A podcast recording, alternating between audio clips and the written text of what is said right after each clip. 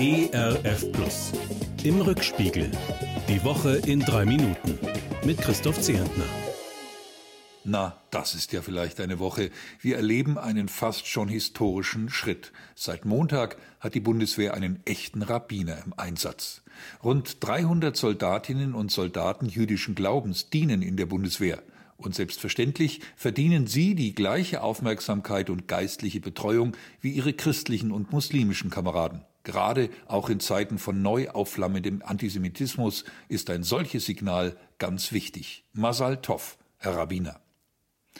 Jetzt haben also auch CDU und CSU ein Programm, mit dem sie in den Wahlkampf ziehen können. Und zwar total einig, ganz ohne Streit, so beteuern die Unionsgeschwister jedenfalls. Arm in Arm, so nah wie das in Corona-Zeiten halt möglich ist. Ich bin gespannt, wie lange diese Einigkeit halten wird und auch darauf, wie die Wahlkämpfer uns Wählern erklären werden, warum Klimaschutz und Co. jetzt plötzlich so überraschend wichtig für sie sind.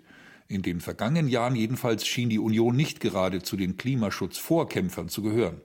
Die Zeit drängt wahnsinnig, warnt Kanzlerin Angela Merkel in dieser Woche im Bundestag. Und weiter meint sie, kein Mensch könne sagen, dass wir in dieser Situation genug getan hätten. Ach, Kanzlerin Angie.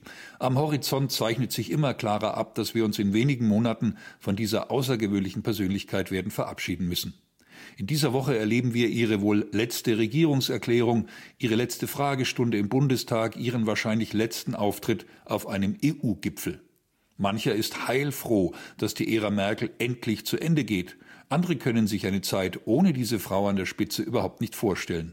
Ich vermute, wir werden alle staunen, wie sehr sie uns fehlen wird. Die Fußball-Europameisterschaft erfreut und erhitzt weiter die Gemüter. Einerseits können wir uns einfach nur freuen über schöne Spiele, clevere Spielzüge, geniale Pässe auch darüber, dass die deutschen Kicker gegen Portugal so beherzt aufspielen und das Zuschauen an diesem Abend richtig Freude macht. Die Zitterpartie gegen den vermeintlichen Außenseiter Ungarn bietet zwar wenig feine Fußballkost, aber wenigstens eine ganze Menge Spannung. Und sie bringt der deutschen Mannschaft mit ihrem unglaublichen Dusel die Möglichkeit, weiter im Turnier zu bleiben, sich am Dienstag gegen England zu beweisen. Ausgerechnet im berühmten Wembley Stadion. Genau dort übrigens wird in gut zwei Wochen das Finale gespielt. Fraglich finde ich persönlich, dass Fans aus ganz Europa zum EM-Endspiel fliegen wollen, mitten hinein in ein Gebiet, in dem die Virusvariante Delta gerade für Unheil sorgt.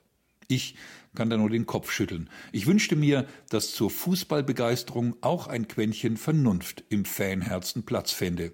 Vielleicht sollten wir ja vereinbaren, Wer vom Spiel Delta mit nach Hause bringt, der verpflichtet sich ganz selbstverständlich dazu, sämtliche Folgekosten für Ärzte, Medizin, Krankenhäuser usw. So aus eigener Tasche zu bezahlen, auch für all die Menschen, die er vielleicht mit Delta anstecken wird. Meine Fragen habe ich auch dazu, dass das Spiel Deutschland gegen Ungarn als politisches Signal herhalten sollte.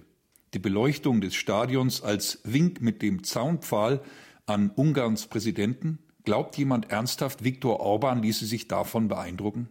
Ich frage mich schon, ob ein Fußballspiel der richtige Rahmen für einen Protest gegen Ausgrenzung und Intoleranz sein kann.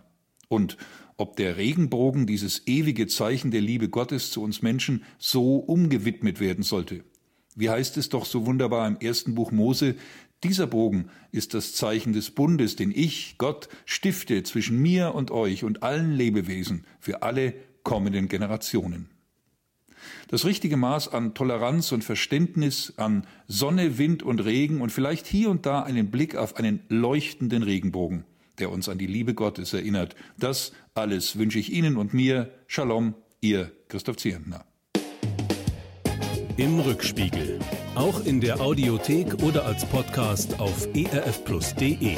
ERF Plus. Gutes im Radio.